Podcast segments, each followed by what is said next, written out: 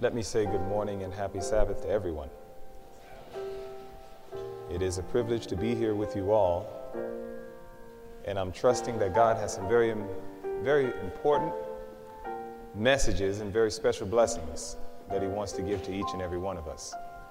And I'm believing by the grace of God that it is through the power of testimonies that we learn how to overcome the wicked one. That's why we have that promise in the wonderful book of Revelation, chapter 12, where it tells us that they overcame. And it was by the blood of the Lamb. But I thank God it also says by the word of their testimony. And I pray that ultimately that these two ingredients, the blood of the Lamb and the word of our testimony, will cause us to love not our lives unto the death, so that we may have total and complete victory. And that's God's goal this morning. So I'm praying that as I share with you just a little bit of what the Lord has done in my life, that it will not just simply be information imparted to God's people where you just know a little bit more about me. That's all right. But the key thing is that you will be able to hear something that you'll be able to relate to and say, Praise God, now I see another step of how I can overcome whatever the challenges may be in my life. And so, by the grace of God at this time, I'm going to ask if you could join me to do something. I'm going to consecrate myself before the Lord, and I want to kneel. If you're able to, if you are able to, I'd like to invite you to please join with me as we approach the Lord's throne in prayer. And let's kneel together as we go before God at this time. Heavenly Father, we are grateful for this beautiful Sabbath morning that you've given to us. We thank you so much for the sun that shines outside, that provides even warmth to all of us who experience this beautiful weather.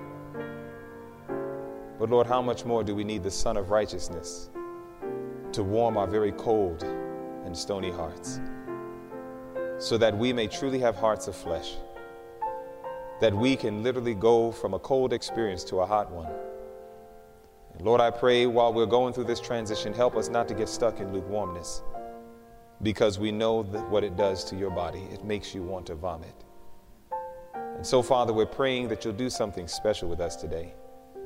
And I know that there's nothing in the words that I shall say to your people that can cause individuals to pass from spiritual death to spiritual life. It is not going to be by might, power, or even intellect, but it's only going to be by the power of your Holy Spirit. And so, Father, we come asking first for the forgiveness of our sins. We pray that you will cleanse us from all unrighteousness and that you will please open our eyes and help us to behold wondrous things out of your word. Send us, we pray, your Holy Spirit, that he may speak to our hearts and cause us to go from a cold to a hot experience in thee. And may the fire that he kindles be the only fire that will last. Lord, I pray in the very beautiful words of that song that says, Take my life and let it be consecrated, Lord, to thee. That is the sentiments of my heart this morning. May you please speak to me and through me to your people. I pray that all of us will be able to rejoice in the blessings of knowing how God can truly deliver us even from the bondage of sin. Thank you, Lord, for hearing this prayer. We thank you for answering it, for we ask it in Jesus' name. Amen.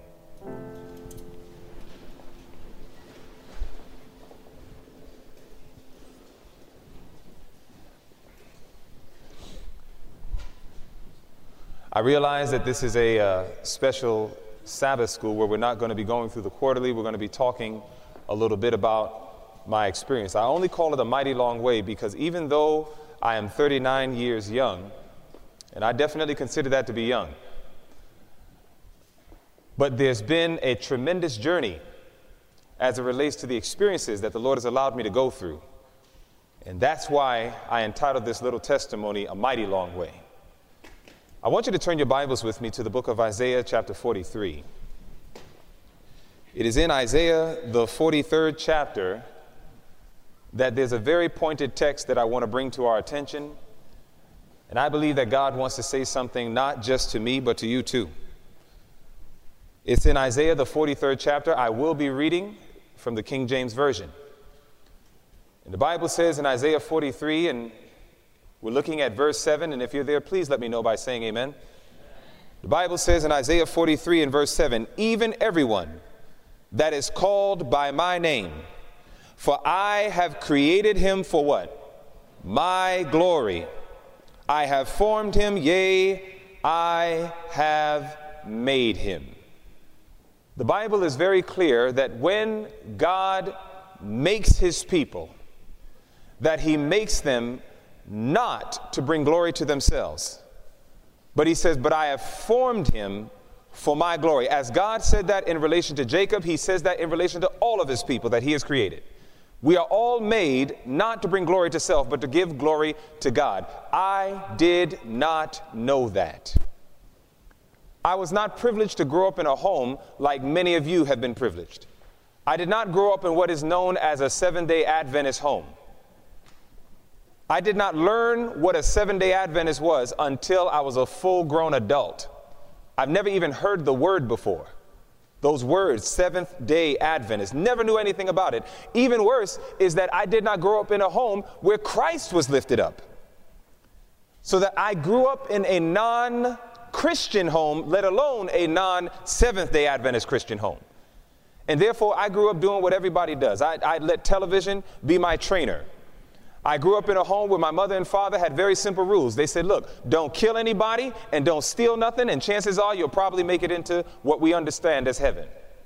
And those are pretty simple rules to live by. Okay, don't kill anybody, don't steal anything, and I guess I'm doing all right. And that was basically the rules in my household. Outside of that, everything else was go for broke. Do what you want to do, whatever seems right to you, you go ahead and do it. And so it is that that was the training that my mother and my father gave me. And I grew up in a home, brothers and sisters, where I was surrounded by a lot of activity. I was surrounded by a lot of effort because I'm the youngest of eight. And because I'm the youngest of eight, can you imagine a household filled with mother, father, and then eight children? You, I can guarantee you we didn't have a boring day. There was never a dull day at home. There was always activity. There's always stuff going on, going on, going on. Eventually, some of my older siblings, they ended up leaving, but there was still at least six of us that was still in the house. And therefore, we were all just kind of living life, doing what we wanted to do, when we wanted to do it, how we wanted to do it. If I liked video games, I could say, Dad, can I have one? Dad would say, no problem.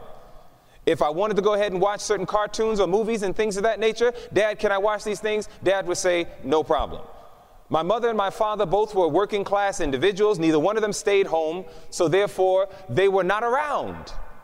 And typically, what happens is when mom is at work, when dad is at work, and when I'm finding more time with my friends and with television and all those different things, you would be amazed at what Satan can teach you. And so it is that I found myself growing up without even sensing the love that a child needed from their mother and their father. It is not that my parents did not try to love me, it's just that they did not know how to do it as it was ordained by God because they themselves didn't have a connection. My mother happened to be the daughter of a Methodist pastor. And I found that to be interesting because I found that out way later down in my life. But it was interesting to me how it seems like young ladies always seem to stray most when their parents are preachers and teachers. And I always find that to be strange to me that it was like, you know, some of the greatest sins, some of the greatest dirt that myself and my friends used to do used to be with pastors and elders' daughters. And I'm not sure, and I, and I believe I have a clearer picture now, but I wasn't sure then. Why is it that the daughters of ministers always seem to be the most wildest people? I didn't understand that. I really didn't. Well, here it is that my mother, she never taught us about Jesus Christ. Being the daughter of a minister, brothers and sisters, that is the worst commentary that can be stated about a young man or a young woman born in a pastor's household is that neither one of the children can actually grow up and never teach their children about Jesus. Something was very wrong in that household. And so it is. My mother, she never taught me about Christ. She was a good lady as far as what she understood to be good. But at the same time, she never taught me about Jesus. My father, forget about it. My father was a gangster. And I mean that for real. My father was, was, was a, he was what you would call a tough guy. He was a real roughneck. He was the kind of brother, my mother's from the Virgin Islands. My father was from South Carolina. And dad, you know, grew up in the streets. He, he, he, did what it was natural to do in, in anyone's mind that lived and grew up in the streets. So he brought street lifestyle and street mentality into the home. And I got firsthand vision of what it looked like. So therefore, I'm growing up in this household, no religion no Bible study, no worship, no prayer, none of that. It amazes me today when I talk with young people in the Seventh day Adventist church and they talk about, oh, I wish I could try those things out there in the world. You have no idea what you're saying. You have no idea what you're talking about. You know, I might stand before you a little clean cut in a nice, pretty decent suit right now, but I promise you, under this suit are some scars this world can put on you that don't heal very easily. They don't go away very easily. And we fool ourselves in thinking that there's something better. The grass is greener on the other side, and we want to go ahead and mess around with the stuff that's going on in the world, not understanding that Satan has some entrapments. We're going to talk about that. You see, if we could put that first slide up, you'll see that I grew up in a very simple home. It was a home that was very common. It was very normal. It was, it was nothing major. This was basically in Queens, New York. That's where I grew up. Queens, New York, that was my home. 10419 214th Street, Hollis, Queens. And that's where I grew up. And basically, I just lived my lifestyle and, you know, did what I wanted to do, when I wanted to do, how I wanted to do, based on my parents giving me freedom. Well, here it is that after a while, when you don't really feel loved and when you don't really feel special, mom and dad are not there to nurture you.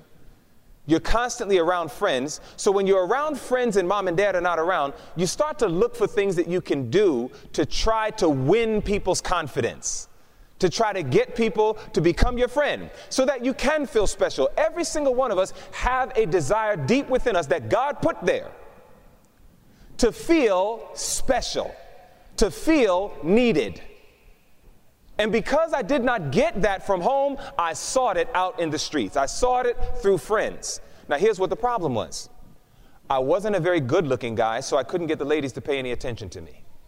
I was not uh, loaded with all sorts of skill. I wasn't a big buffed up guy. I wasn't some great football player or any of that stuff so that I can get a whole bunch of guys to say to try to be my friend and to try to hang out with me. So I had to find something that I could do to try to win people's friendship. And there was only one thing that I knew how to do. It seemed like every time music would start to play, my feet would start to move.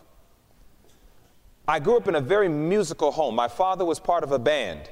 My brother Leslie was part of a band. My brother Vernon was part of a band. Every, it was like almost every member of my household was into some type of singing or playing music. My father was a jazz musicianist and he was a drummer. My brother Leslie could play the drums, he could play the saxophone, he could play all these different instruments. Michael loved to sing. Vernon, he was excellent at, as a drummer as well. So I grew up around all this music and we didn't live, listen to Christian music, obviously. So therefore, we were listening to the rhythm and the blues. We were listening to something called P Funk. We were listening to all these different types of music that we would go ahead and dance to and so on. But the only thing was I couldn't play the drums. I couldn't play the saxophone. I couldn't play any of those things. But what I could do is I could dance. When the music would play, my feet would start to move. So here it is that at a young age, I started to realize every time I danced, the first thing I noticed was mom and dad would begin to applaud me and praise me. Now, brothers and sisters, remember, when an individual is hungering for attention and they're not getting it, when they begin to do anything that gives them attention, they will begin to magnify that thing.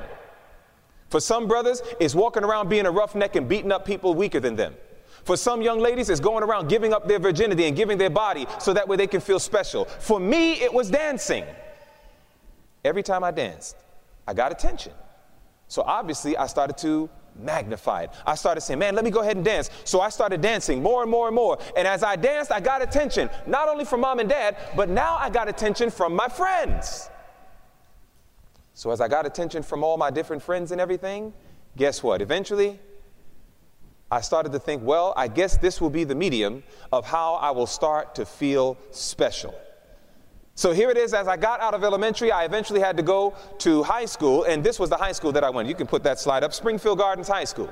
That was the high school that I went to in Queens, New York. And I started to go to Springfield Gardens High School, and it got to a point that, again, I'm reaching out for friends. Again, not a good looking guy, so I can't get the ladies. I'm not a, I'm not a great uh, uh, athlete, so I'm not really getting the fellas either. But what was the one medium that I had? Dancing. So they had something called Homecoming King and Homecoming Queen pageant. And as they had the Homecoming King, Homecoming Queen pageant, I realized, well, if I'm going to get some people to learn how to show me some love, inside of this school, I guess I'm going to have to go ahead and use my talent once again, which was dancing. So, lo and behold, I joined the Homecoming King talent show and I started the battle, and that's actually a picture of me. That's me in action. I'm literally up in the air, dancing and making a fool out of myself, but I didn't realize it at that time. So here it is that I'm jumping up and down and, and I'm just dancing and moving along. And do you know, brothers and sisters, that all of a sudden, after doing all of that work, I actually won and I became the homecoming king. They made me the homecoming king. And everybody in the school, it almost seemed as if they were worshiping me. I went from being a nobody to becoming a somebody. Everybody started to pay attention to me now. Now, all of a sudden, if I wanted to go ahead and had a girlfriend, it wasn't a problem. Now, if I wanted to go ahead and have a bunch of different brothers that I could hang out with and we can do different things together, it wasn't a problem. I could pick and choose who would be my friend and who I would have to reject. And I found myself going through this great crisis. And you know what was amazing? Is I didn't realize it was a crisis then, even though it was. You see, something was happening to me. Go to the book of Isaiah, chapter 14. I'm going to show you exactly what was happening to me. I didn't realize it. In Isaiah, the 14th chapter, I realized that everybody in this world reflects one of two images. One of two images. And I did not realize that I was reflecting the image of a fallen angel. You see, the Bible says in Isaiah 14 in verse 12, it says, How art thou fallen from heaven, O Lucifer, son of the morning? How art thou cut down to the ground, which didst weaken the nations?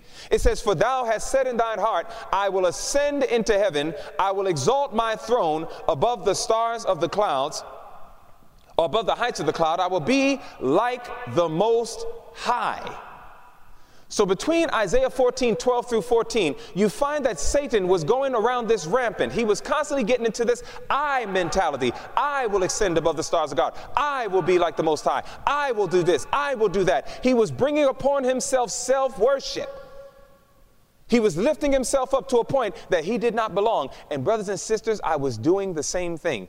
Do you know that when the people in the school were actually cheering me on, their body motions was actually in the form of worship?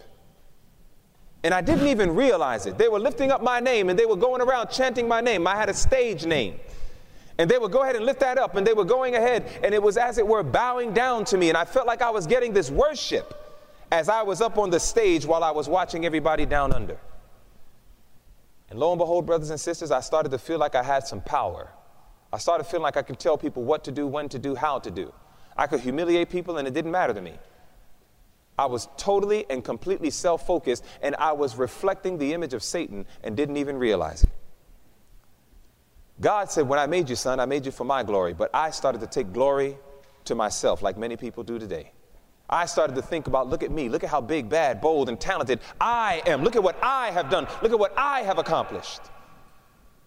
And I had that same I syndrome, just like that fallen angel.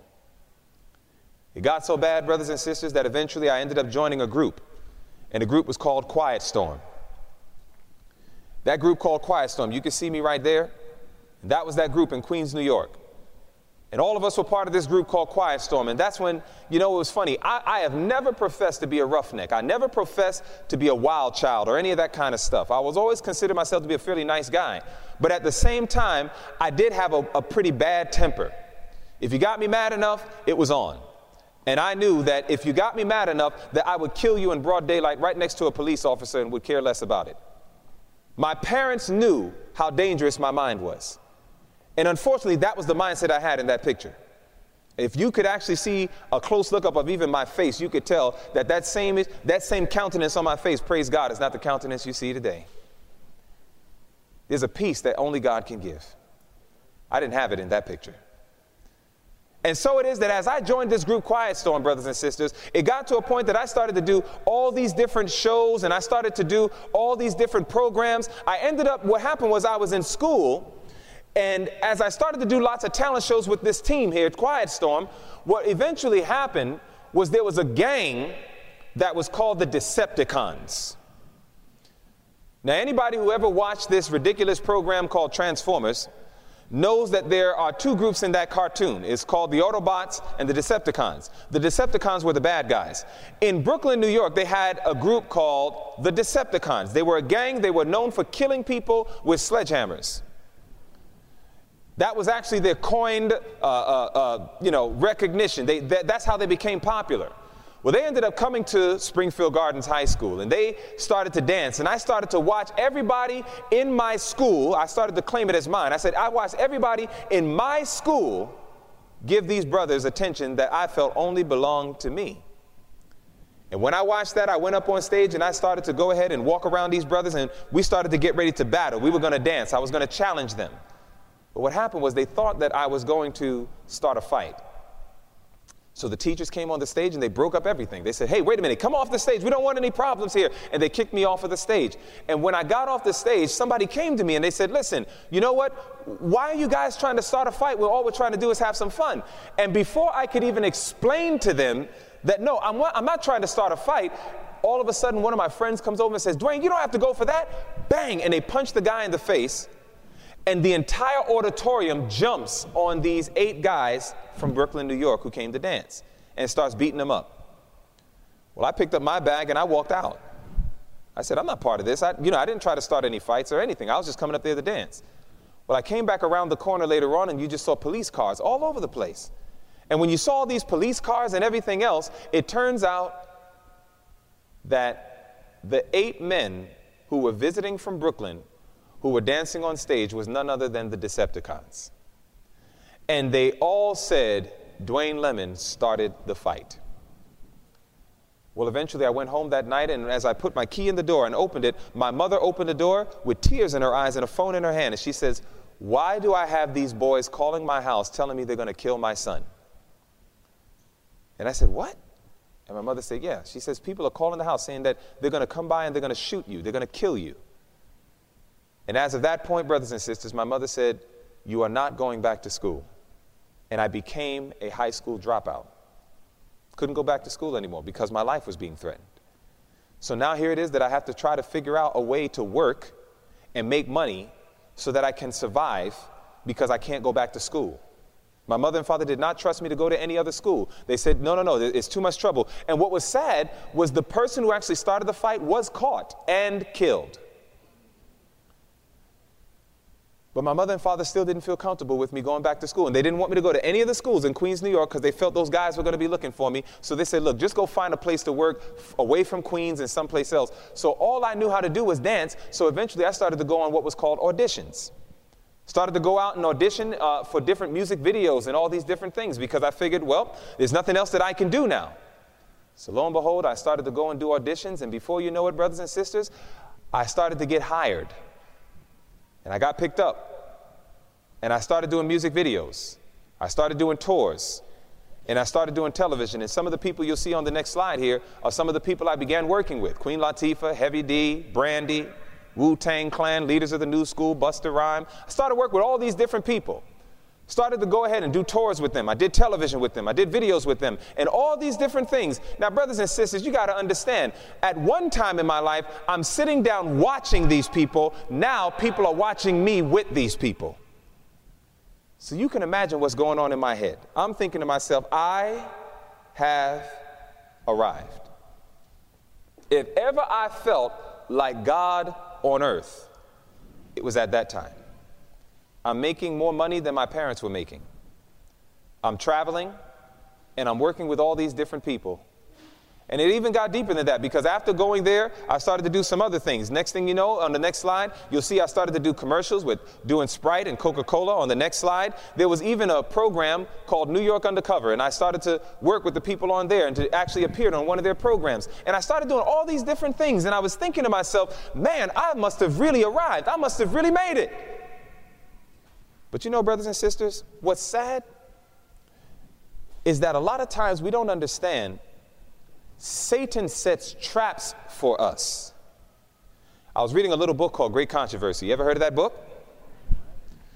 In Great Controversy, page 519, it says something very interesting. It says, Satan well knows that those whom he can get to neglect prayer and the searching of the scriptures will be overcome by his attacks. It says, therefore, he creates all sorts of devices to distract the people of God. That was the device he distracted me with. He gave me entertainment. Every time. Do you know that all the while, while I was going through this journey of entertainment, do you know I had people telling me to give my heart to Jesus? They said, Hey, Dwayne, why don't you give your heart to the Lord? I said, Are you kidding me? I said, And give up all of this? No way. And I was rejecting Jesus over and over and over again. I'm so grateful that the Bible says that God delights in mercy, delights in it. Because, brothers and sisters, if God was that harsh God that some of us have made up in our minds He is, He would have definitely had struck me down a long time ago, as many times as I've rejected Him. And, brothers and sisters, the truth of the matter is, is that what people see on television is really not what happens on a regular basis. You see, when those lights go off, there's a whole side to entertainment that you and I do not understand, and I pray that you will never see. Do you know I've seen men get shot, and I've literally seen bullet holes enter into people's eyes and I've seen men drop dead. I can remember times that bullets would literally pass me so quickly that I could feel the wind from the bullet pass my ear. And had I just moved my head a little bit more, instead of my ear would have been the back of my head, and I wouldn't be standing here talking to you today. I have seen women get molested and used and abused in ways, brothers and sisters, that I, I, I plead with God, take those pictures out of my mind. Money, stealing, cheating, all these different things. I remember one time I was in Kentucky and I was working with Queen Latifah, and I remember being there with a whole bunch of hip hop artists and all these other groups. And there was a party that they were throwing on. And in that party, there was a gentleman by the name of Treach, who was a lead rapper of a group called Naughty by Nature. And he was having this big party. And he wanted to invite the whole neighborhood to come on in. And here it is that as he did that, the local drug dealers came in as well. And the local drug dealers were not happy that they were the celebrities because they felt we should be the celebrities. So, long story short, a fight broke out. And, brothers and sisters, I have never seen so much bloodshed in one environment. I mean, it was horrific. And I thought to myself, wow, I didn't know about this stuff when I was sitting down watching the music video. I didn't know that there was this dark side to this whole entertainment industry. I thought it was just a whole lot of having fun and partying and just thinking of ourselves more than we should. But, brothers and sisters, there's a whole dark side. It's a web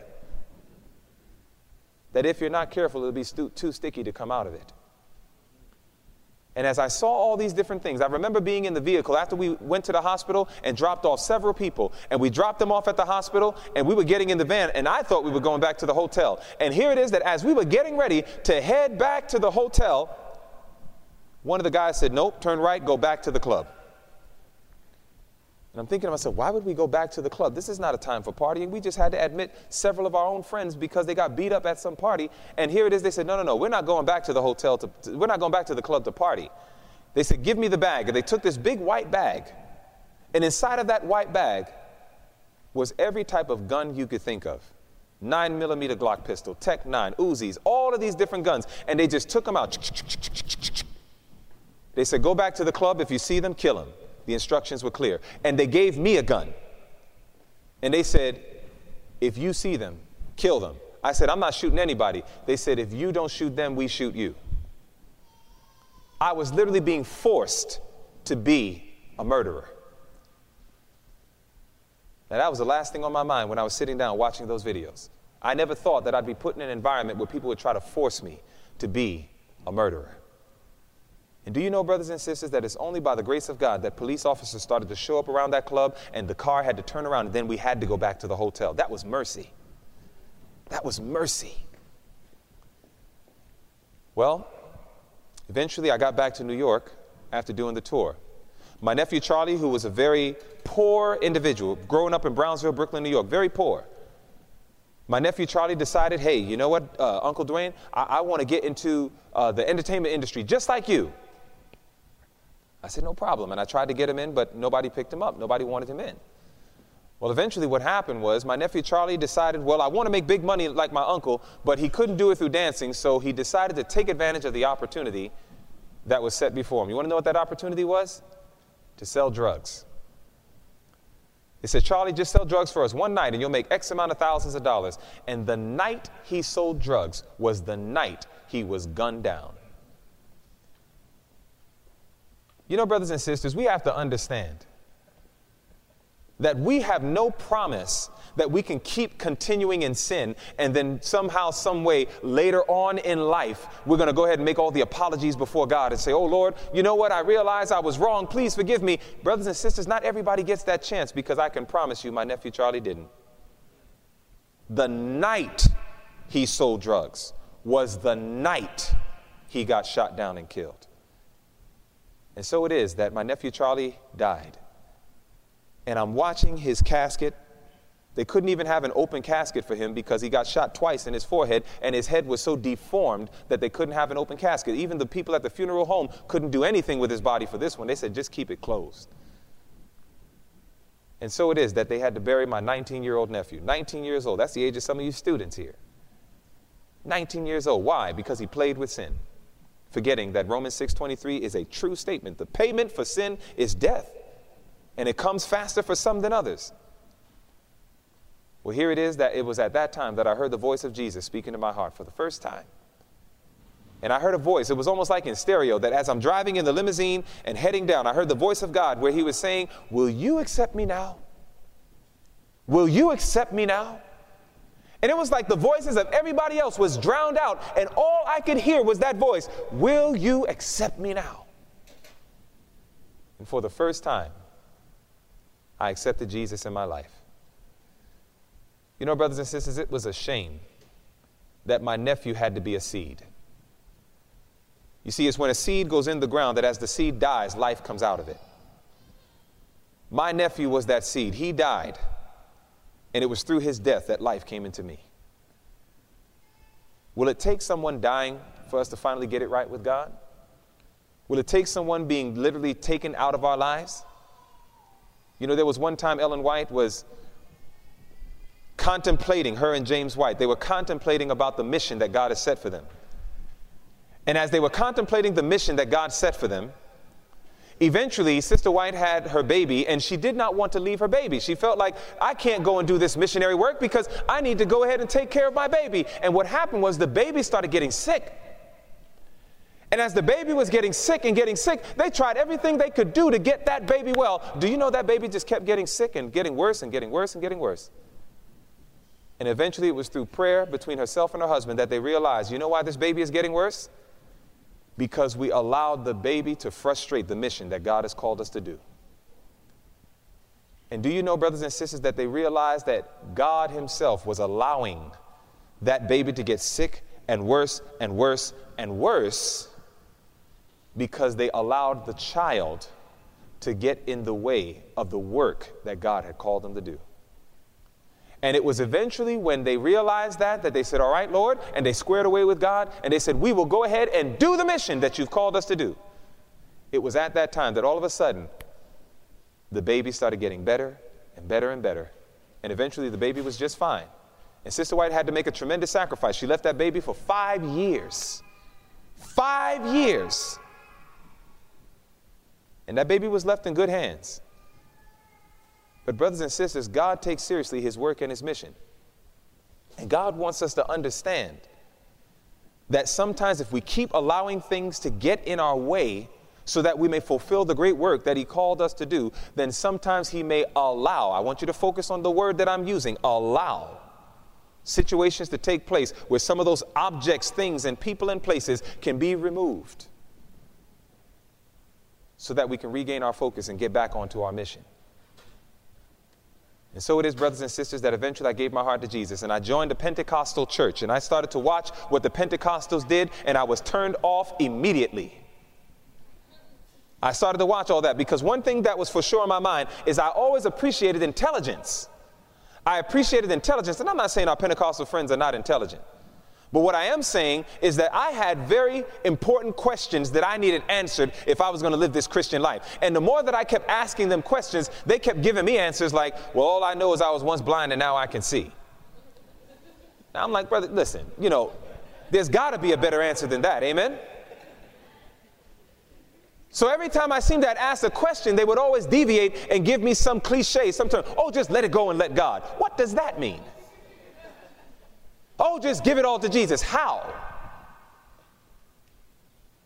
What's sad is I hear those same terms sometimes used in seven day Adventism. counselors who sit down with young people and, oh, just let go and let God. Well, what in the world does that mean? Just give it all to Jesus. How? Well, here it is that I'm stuck and I'm trying to get some answers. And eventually I got some answers, but it was from a wrong group. I got some answers from an offshoot Islamic group. This offshoot Islamic group started to teach me all these different things. They were called Nuwaubians. And they were really heavy into the hip hop industry because I didn't leave entertainment yet. And eventually I started to study with these Nuwaubians and I started to learn all these deep things, all these things. They had books called 360 Questions to Ask a Christian. And they would challenge Christians to the core. And I used to watch their forums and they would just annihilate Christians. I mean, they, they made Christians just look like fools. And I said, Well, these brothers are deep. I said, That's what I want to be a part of. And it was only by the grace of God that I started to study the Bible a little bit more. And I studied the Bible to the point that one night, I was on my knees on a Friday night and I decided, I said, Lord, if you really want me to believe in you, I need you to tell me exactly who you are. I don't care if you're Jesus, I don't care if you're Allah, I don't care if you're a head of lettuce. I just want to know who you are. I just want to know who you are. This, this is the exact prayer that I said. And do you know, brothers and sisters, the following day, it was a Saturday. A friend of mine found a flyer laying on the street. Now, do you pick up flyers laying on the street? No, because it probably be some type of spit or some other type of solution on it that you don't want to get your hands associated with it. Well, here it is that she decided to pick it up. I believe angels were guiding her hand. She picked it up, she brought it to my house. She said, Look, she says, every question that you have is right here on this flyer. Every question. I said, Man, let me go down and check this thing out. It was 15 minutes from my house, it was a tent meeting. I went to the tent meeting. I said, let me check this thing out. And the first message that night was called The African American and the Pig. That was the message that night, the African American and the pig, because I, I lived in a predominantly black community. The man, I was a big fan of Malcolm X, and God was so good that he met me right where I was because I was a big fan of Malcolm X. And God knew how hard headed I was. I had a real stigma against white people, I had a stigma against Christianity, and all these things because I was taught this way. So, therefore, when I saw the picture of the brother, he, had, he literally looked just like Malcolm X. So, in my mind, I'm saying, man, this brother just looks deep. I'm going. So therefore, I went. I went to the meeting. I said, I'm going to the meeting. And I went to the meeting, and he started to break down the Bible. His name was Stephen Williams, Pastor Williams. He started to break down that Bible and he started to go through Leviticus 11 and he started to show all the unclean animals and all these different things. And I'm like, I have never heard Christians talk like this. I've never heard Christians refer so much back to the Bible to substantiate every point that they believe, point by point. At the end of that meeting, I came up to them. I said, Listen, who are you people? He said, We are Seventh day Adventists. I said, What's that? Never heard of it. He said, It sounds to me like you want to study. I said, Oh, yeah, definitely. Go ahead, send somebody to my house. And they took my name and number down. They sent somebody to my house, a little brother from Jamaica, Mervyn Morgan, a father figure. Brother Morgan came to my house, and every time I had a question, I mean, I, I, had my, I had my gun loaded. I mean, every question that I could possibly shoot at him, I'm just hitting him. And I'm just like, boom, how could Jesus be God and man at the same time? Explain that. How could this? How could that? And I'm just hitting him. Bible, I'm question, question, question. And every single time, he would keep the Bible in his hand. He would look me in the eyes and he would say, You know, that's a very good question. You, you obviously are a thinker. And then he would say, why don't you turn to the book of John, chapter 15, and verse 7? And, and the Bible worker who was sitting next to me would take me to the verses. And then he would explain what the verse was saying. And then I would hit him another question. He said, You know, that's a very good question. Obviously, you're a very studious person. He said, Why don't you turn your Bible to Romans chapter 13, verse 2? And he just t- kept giving me all these different book, chapter, verse, book, chapter, verse. But he did it with his Bible closed, but he was right every time. And eventually I stopped the study. I said, wait a minute, wait a minute. I said, stop everything. I looked him in the eyes. I said, how do you do that? He said, do what? I said, how do you do that? You know exactly where everything is in the Bible. How do you do that? And he said, those who love God spend time in his word. Such a simple answer, isn't it? He said, I said, can I learn how to do that? Because remember, I loved intelligence. I said, Can I learn how to do that? He said, You can learn anything. You can learn anything. So we went through our series of studies, and after one month, I got baptized and became a member of the Seventh day Adventist Church. Now, here's where the testimony really begins. I was still dancing. I was a seven day Adventist and I was still dancing. I just tried to get Sabbath off. I started to make Sabbath something bigger than what it was. It's kind of like when people say, Oh, you lied on the Sabbath. Okay, I'll wait until Sunday and then I'll tell a lie. Does that make sense? No. I would go ahead and say, Well, let me go ahead and do my dirt and dance in the secular world, in the secular industry. I'll do all of that, but just not on the Sabbath hours.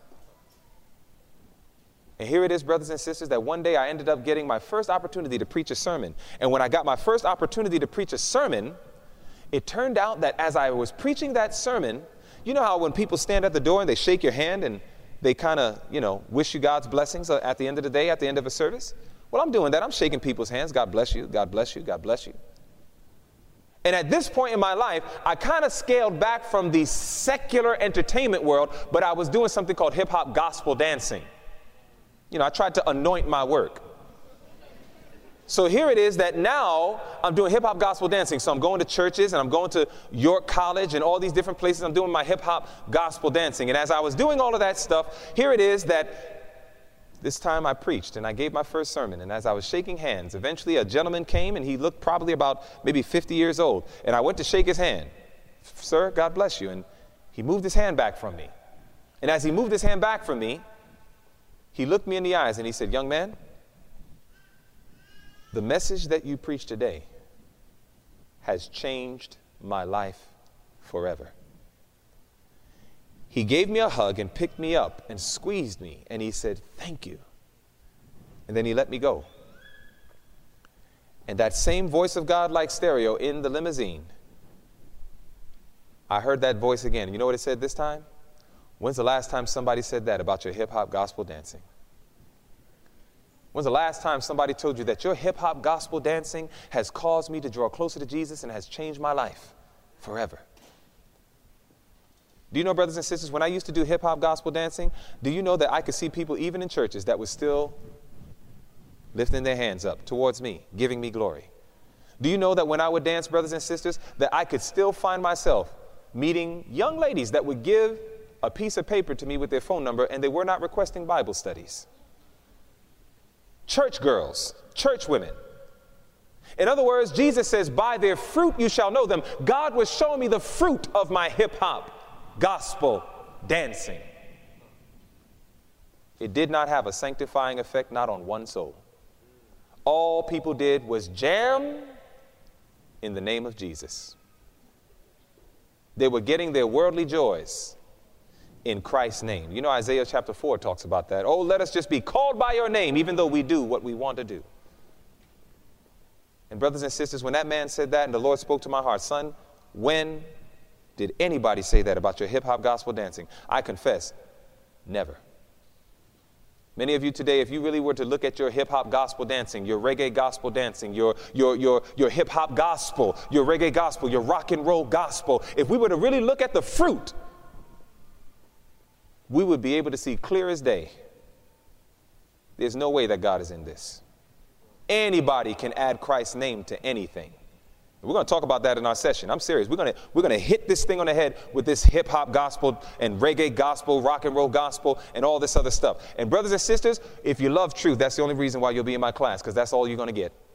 I'm not going to go ahead and tantalize. I'm not going to teach you something to make you feel good. It is, it is those type of sermons that's causing the level of apostasy that is currently in our churches today. You want truth? Then you come to the class.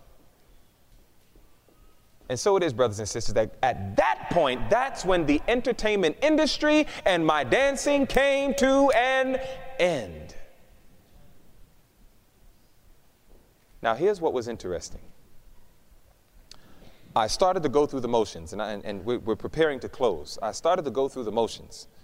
And as I started to go through the motions, I started learning a lot in Adventism. Seven day Adventism got me interested in reading again.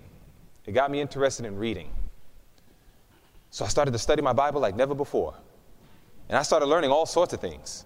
And I started to commit to memory a lot of things. God just, I asked God for it. Remember, I told you, Elder Morgan, that person who was an inspiration to me, I started to ask him, and the Lord just started to bless. And I started to learn things, memorize things, and all these other things. And I, I could quote book chapters and verses, and I could even probably repeat paragraphs from the Spirit of Prophecy. But here's what the problem was I was still in bondage to sin.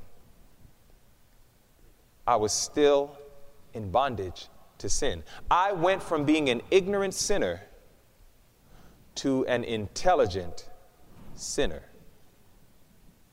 You think that's what God's goal is? No. Desire of Ages, page 309, inspiration says that the great mistake of the Pharisees is that they thought that an intellectual assent to truth constituted righteousness.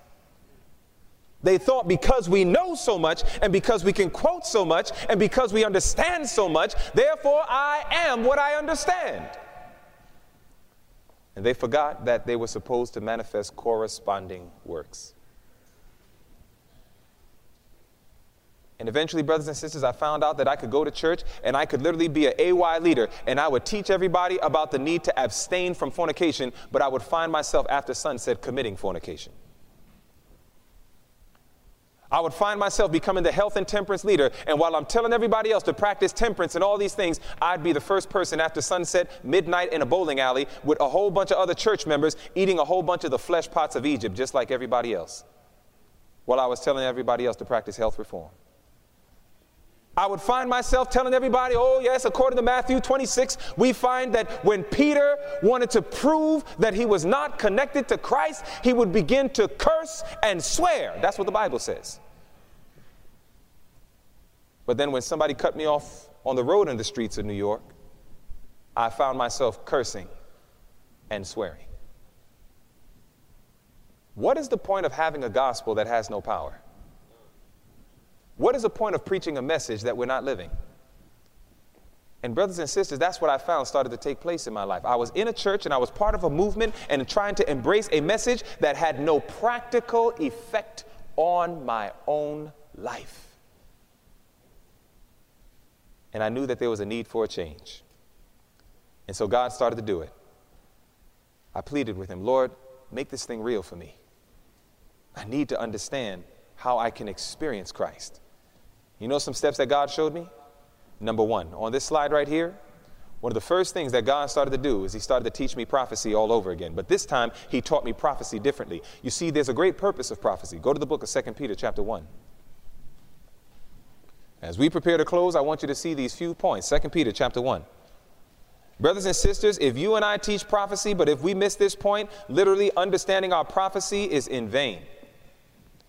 The Bible says in 2 Peter chapter 1, you see, there is a great purpose of prophecy. And if we don't get this purpose of prophecy, there's an end result to all Bible prophecy. And if this end result is not a reality, then our understanding of prophecy is in vain. The Bible says in 2 Peter chapter 1 and verse 19, it says, We have also a more sure word of what? Prophecy, it says, Whereunto you do well, that you take heed as unto a light that shineth in a dark place until something happens. What is it that has to happen? It says, Until the day dawn and the day star does what? Arises in my heart. The end result of understanding Bible prophecy is that it is to draw me closer to Jesus, that his life will rise up in my life, and now he lives out his life through my life. Do you know how many people understand prophecy but are not Christians? Do you know how many people understand prophecy and have no connection with Jesus. And do you know history even shows us that? When you read Great Controversy, page 30, you'll read the story about that man who walked around and said, Woe to Jerusalem! Woe to Jerusalem! A voice from the east and a voice from the west. Woe, woe, woe to Jerusalem, he said. Why did he say that? Because he understood prophecy. He understood Matthew 24, where Jesus says, When you shall see the abomination of desolation stand in the holy place, it will then be time to do such and such and such. That man was speaking on that very prophecy. He understood it right, he had his timelines right. But do you know what happened to that man? It says he died in the very same siege that he foretold. That's not necessarily a bad thing. There are many people right now who are teaching about the Sunday laws and the mark of the beast. And, brothers and sisters, the very same crisis that many of us are foretelling is the same crisis many of us will be martyrs in and die in it. To die in a prophecy that has been foretold is not necessarily a bad thing. Here's what made it bad. After she said that he died in the same seed she foretold, the very next sentence in Great Controversy, page 30, she says, Not one Christian died in the siege. Now that's a problem. Did you catch that? Did he understand prophecy? Yes. Was his timelines right? Yes. Was he a Christian? No. Why? Because the prophet said, Not one Christian died in the siege. And he died in the siege while he understood prophecy. Brothers and sisters, God's goal is not to take you from being an ignorant sinner to an intelligent sinner. He wants to take us from being ignorant sinners to intelligent saints of God. He had to show me myself in prophecy. You see, brothers and sisters, when you study prophecy, you got to be able to see what Jesus saw. Go to the book of Luke, chapter 4. In Luke chapter 4, you got to see what Jesus saw. If you don't see what Jesus saw, brothers and sisters, when you study prophecy, you're in trouble. The Bible says in Luke, the fourth chapter, Whenever you study prophecy, it is imperative that you see what Jesus saw. The Bible says in Luke, the fourth chapter, and if you're there, say amen. amen. Now, watch this. In Luke chapter 4, you find that Jesus shows us something wonderful. And this must be yours as well as my experience. The Bible says in verse 16, and he came to Nazareth where he had been brought up it says, and as his custom was, he went into the synagogue on the Sabbath day and stood up for to read. Now, what did Jesus read? Verse 18. It says, The Spirit of the Lord is upon me because he hath anointed me to preach the gospel to the poor. He hath sent me to heal the brokenhearted, to preach deliverance to the captives and recovering of sight to the blind, to set at liberty them that are bruised, to preach the acceptable year of the Lord. Jesus, thus far, was simply reading the prophecy of Isaiah. That's all he was doing thus far. In verse 20, notice what it says next. It says in verse 20, and he closed the book, and he gave it again to the minister and sat down. And the eyes of all them that were in the synagogue were fastened on him. Now, verse 21 is very key. It says, and he began to say unto them, This day is this scripture fulfilled in your ears. You want to know what I love about Jesus when he studied prophecy? He always saw himself in it. When Jesus studied prophecy, he did not just simply study dates and time frames, he studied to see where am I in the prophecy. Where am I fitting in this prophetic utterance that I'm reading about? And as Christ would see himself, the prophecy became more real and dear to his heart to the point that even when he read about the prophecy, people would have their eyes fixed on him and say, Man, this brother doesn't even read like other people read. When we listen to Jesus, we see that Christ saw himself in prophecy. Even at 12 years old, when Jesus would see that little lamb get slain in Passover, Jesus would say to himself, You know what? That's me. At 12 years old, Jesus knew that lamb being killed represents me. You know the biggest reason why young people are so distracted today? You want to know the biggest reason why our young people are so caught up into music and, and, and worldliness and all this other stuff, even at Seventh day Adventist universities? Because they have no clue where they are in prophecy. They can't see themselves in prophecy. So when you read prophecy to them, and when we go over all the proof texts of Daniel chapter 9, verses 24 through 27, when we go through the proof text of Daniel 8 and verse 14, when we go through the proof text of all these different prophetic utterances, the young people are saying, What does that have to do with me? Where do I fit in this thing? And you know what's so sad? I wish so much I had the time to show you. Do you know that according to prophecy, that it's the young people that actually can bring the breath of life back into the churches? If I had the time, I'd show you that quote. I'd show you how God is going to work through young people to bring the breath of life back into dead churches. We're talking about a time where we're living right now where we need revival and reformation. Brothers and sisters, God says, Yep, and I'm primarily going to do it through my young people. Leaders, pastors, elders, you should be showing your young people where they are in prophecy. Young people, you need to be studying prophecy. And when you study it, you have to say, Lord, where do I fit in this prophecy? Where am I? Jesus understood that, and that's why prophecy was so emphatically powerful to him to the point that Jesus never even preached the gospel independent of prophecy.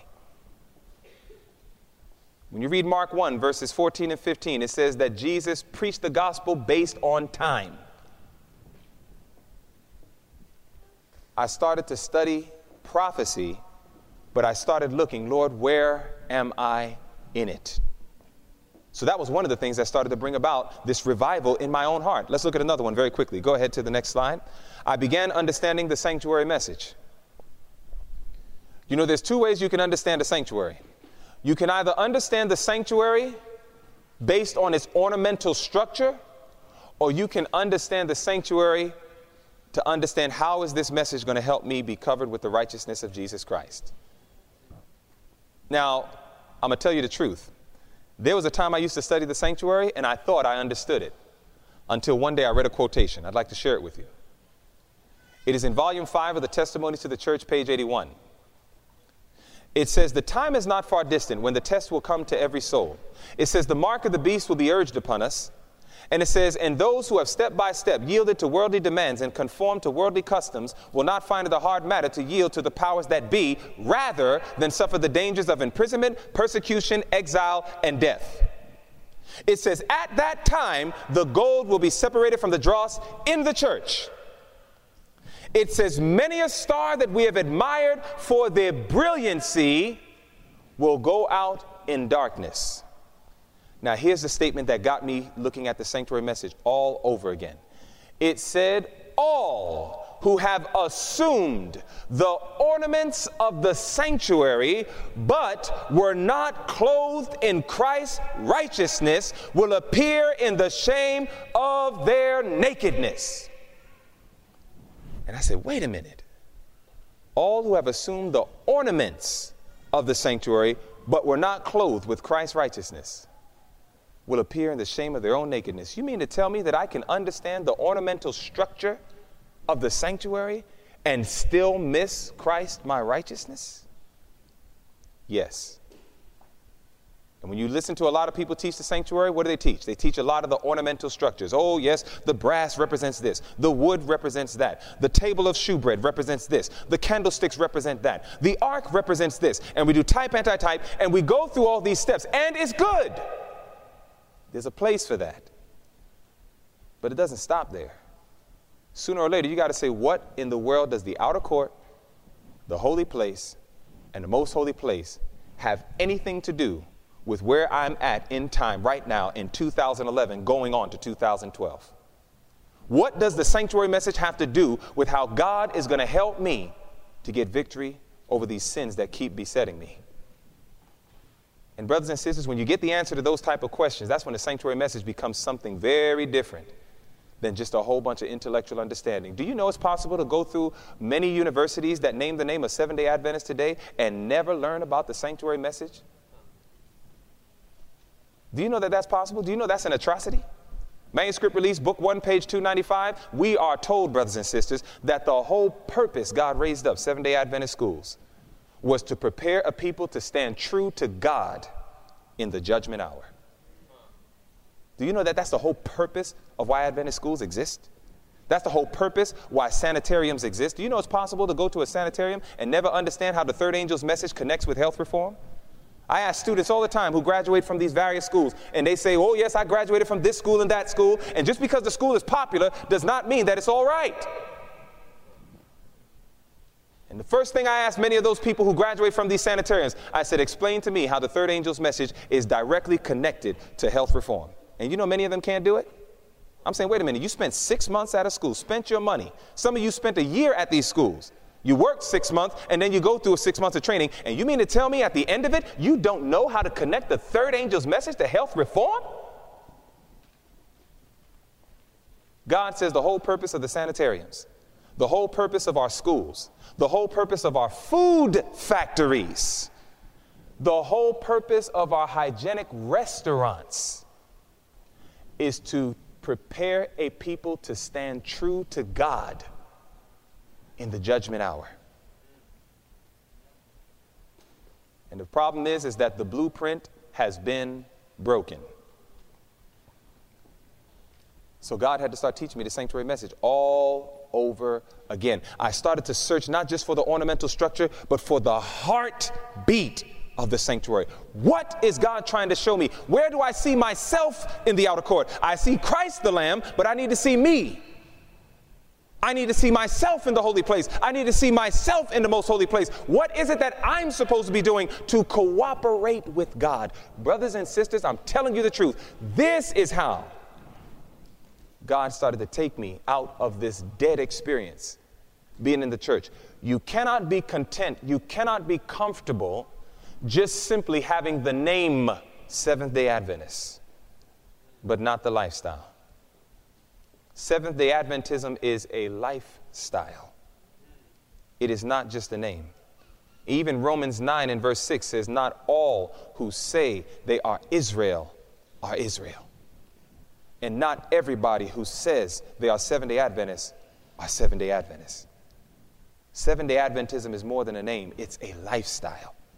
So I started to learn about prophecy. Where am I in it? I started to study the sanctuary message and I started saying, Lord, how can this message really cause a change in my life? And go to that next slide because, brothers and sisters, I promise you, I also had to learn who is this woman, Ellen White?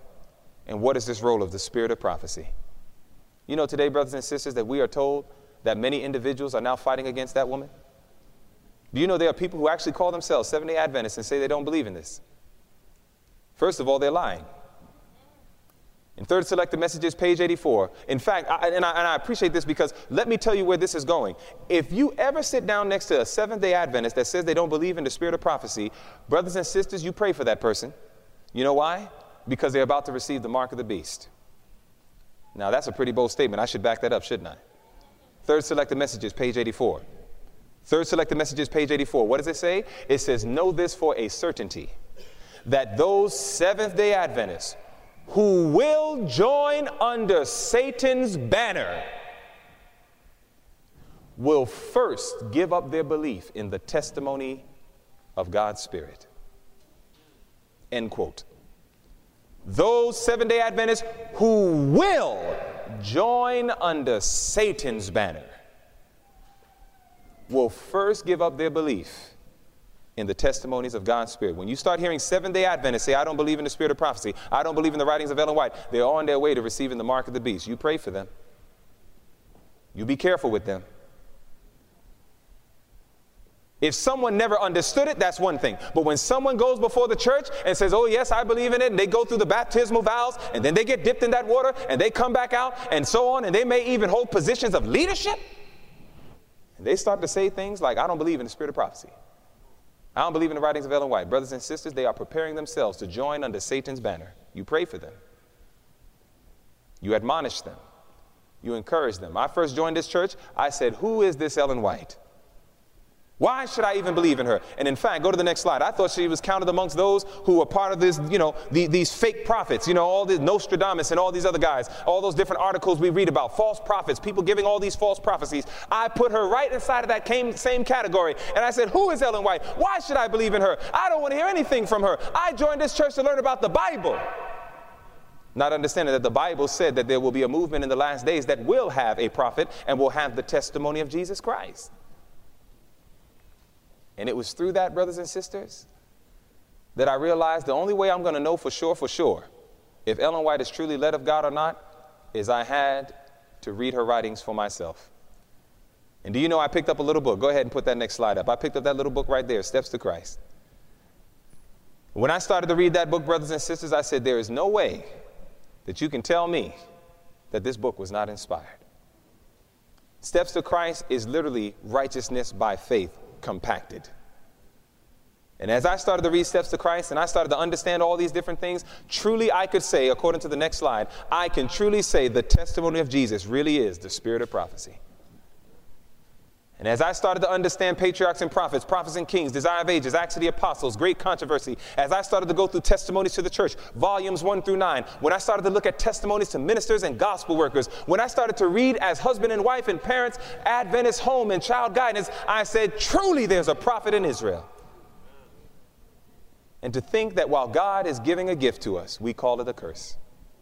And we think that we can go to all these other people's books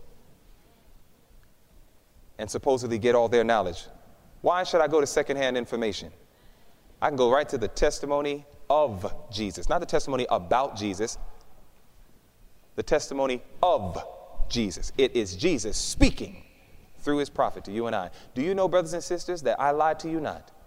What was it that got me to get to a point of going from nominal Adventism to really starting to understand what this message is all about? Is I once again had to go back to prophecy. I had to go back to the sanctuary. I had to go back to the spirit of prophecy. And as I started to read these things, study these things, and understand these things, this is how God started to do a revival in my soul. And He started to teach me something. Because you want to know what's the end result of what Jesus is trying to do right now? Jesus wants to get us to a point that we will love the things He loves and hate the things he hates. I close with this thought. There is a story of a young boy named Johnny. And the story goes like this The mother of Johnny, she was trying to prepare for Sabbath. And as she was preparing for Sabbath, she was mopping the floor, mopping the floor, mopping the floor. And as she's mopping the floor, she's almost done for the Sabbath. And as soon as she's almost done, all of a sudden she hears this footstep and it's little Johnny. And little Johnny bursts through the door. And as Johnny bursts through the door, he runs through that floor that mother was just mopping, mopping and he has mud all over his shoes. So he dirties the floor up. Well, if mother wants a clean floor, what's she going to have to do? She's to have to start cleaning up again. So mother starts cleaning up again. And as mother's cleaning up again, cleaning up again, cleaning up again, eventually it gets to a point that once again, she hears those footsteps. Little Johnny bursts through the door and he tracks mud all through the floor. And mother was almost done. So, therefore, if mother wants a clean floor, what's she going to have to do? Now, some say mop again, but the right answer is she needs to get Johnny to stop tracking mud in the house. That's how she can secure that no more mud gets tracked in the house. You know, it's been since 1844 that Jesus left the holy place of the heavenly sanctuary and moved into that most holy place. When Jesus moved into the most holy place of the heavenly sanctuary, he did not want to start a work, he wanted to finish the work.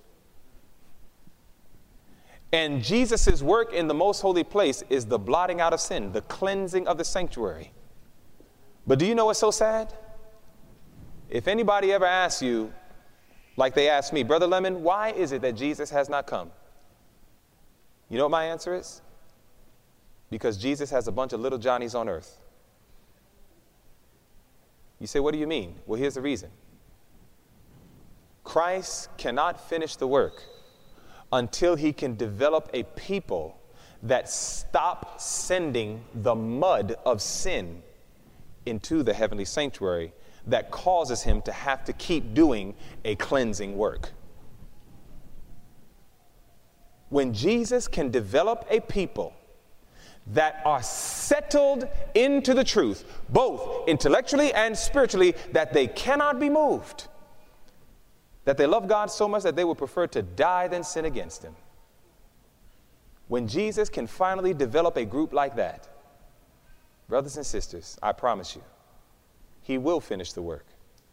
He will finally be able to say, Now let him who is filthy be filthy still, and let him who is holy be holy still. He will be able to look to the Father and say, Father, I now have a people on earth who are settled and who love the things I love and hate the things I hate. And once Jesus has that group, the work will finally be finished. And I close in the book of Hebrews, chapter 1. Hebrews, chapter 1. What is it that God loves? What is it that God hates? Because the great work that Christ wants to do right now through all these messages that we've been listening to is to bring us to this experience where we love the things he loves and hates the things he hates. You want to see what God loves? You want to see what he hates? Hebrews chapter 1, verse 9. The Bible says, Thou hast loved righteousness and hated iniquity. Therefore, God, even thy God, hath anointed thee with the oil of gladness above thy fellows. When we learn to love righteousness, we will hate iniquity. And, brothers and sisters, this is something that requires heart surgery. And I'm grateful that Jesus, the master surgeon, is the one who shall perform it. There is no man that can do this, only Jesus can. And I'm telling you, brothers and sisters, though I cannot say that I have arrived to this point here, but I know I'm on the onward, upward path by God's grace, and you need to be too. I'll tell you one thing that I have learned to love and hate. There was a time I hated hymns, and I loved hip hop. There was a time that I hated spiritual songs, but I loved rhythm and blues. There was a time that I hated psalms and scripture songs, but I loved all of the secular music and the secular dancing. But do you know what God did? He did some heart surgery. And now, because of this heart surgery,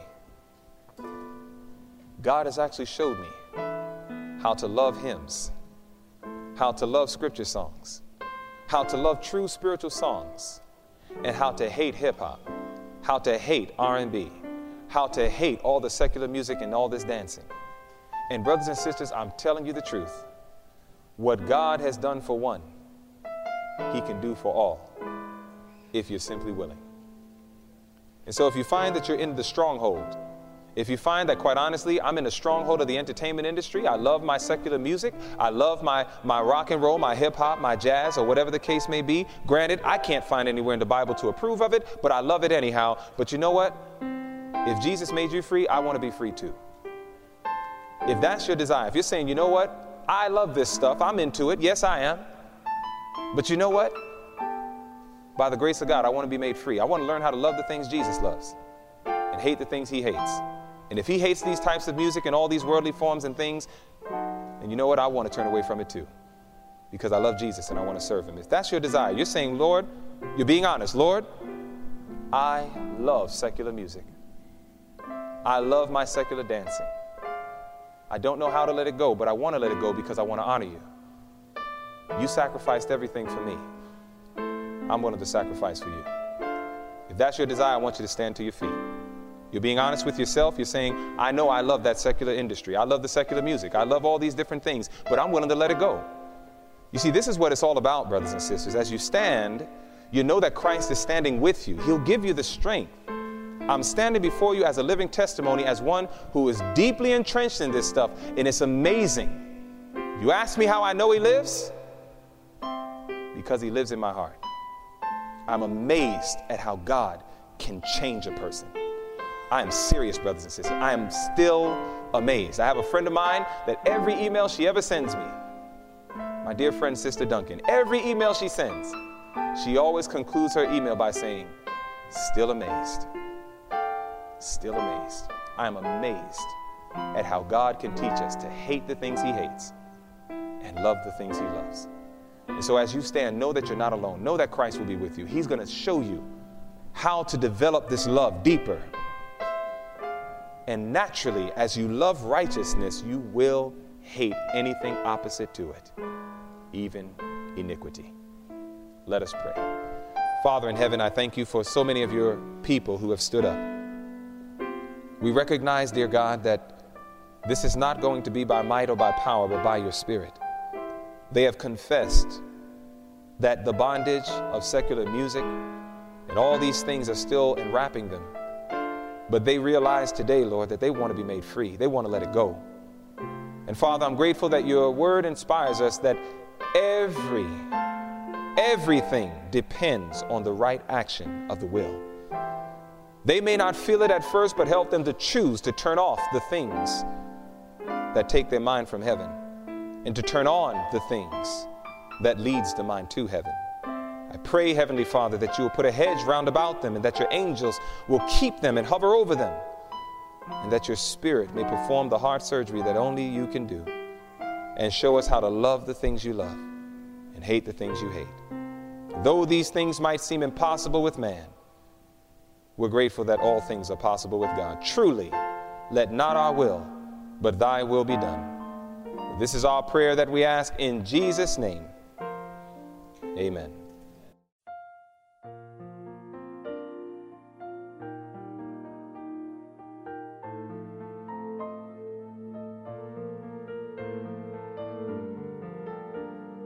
This media was brought to you by Audioverse, a website dedicated to spreading God's Word through free sermon audio and much more. If you would like to know more about Audioverse, or if you would like to listen to more sermons, please visit www.audioverse.org.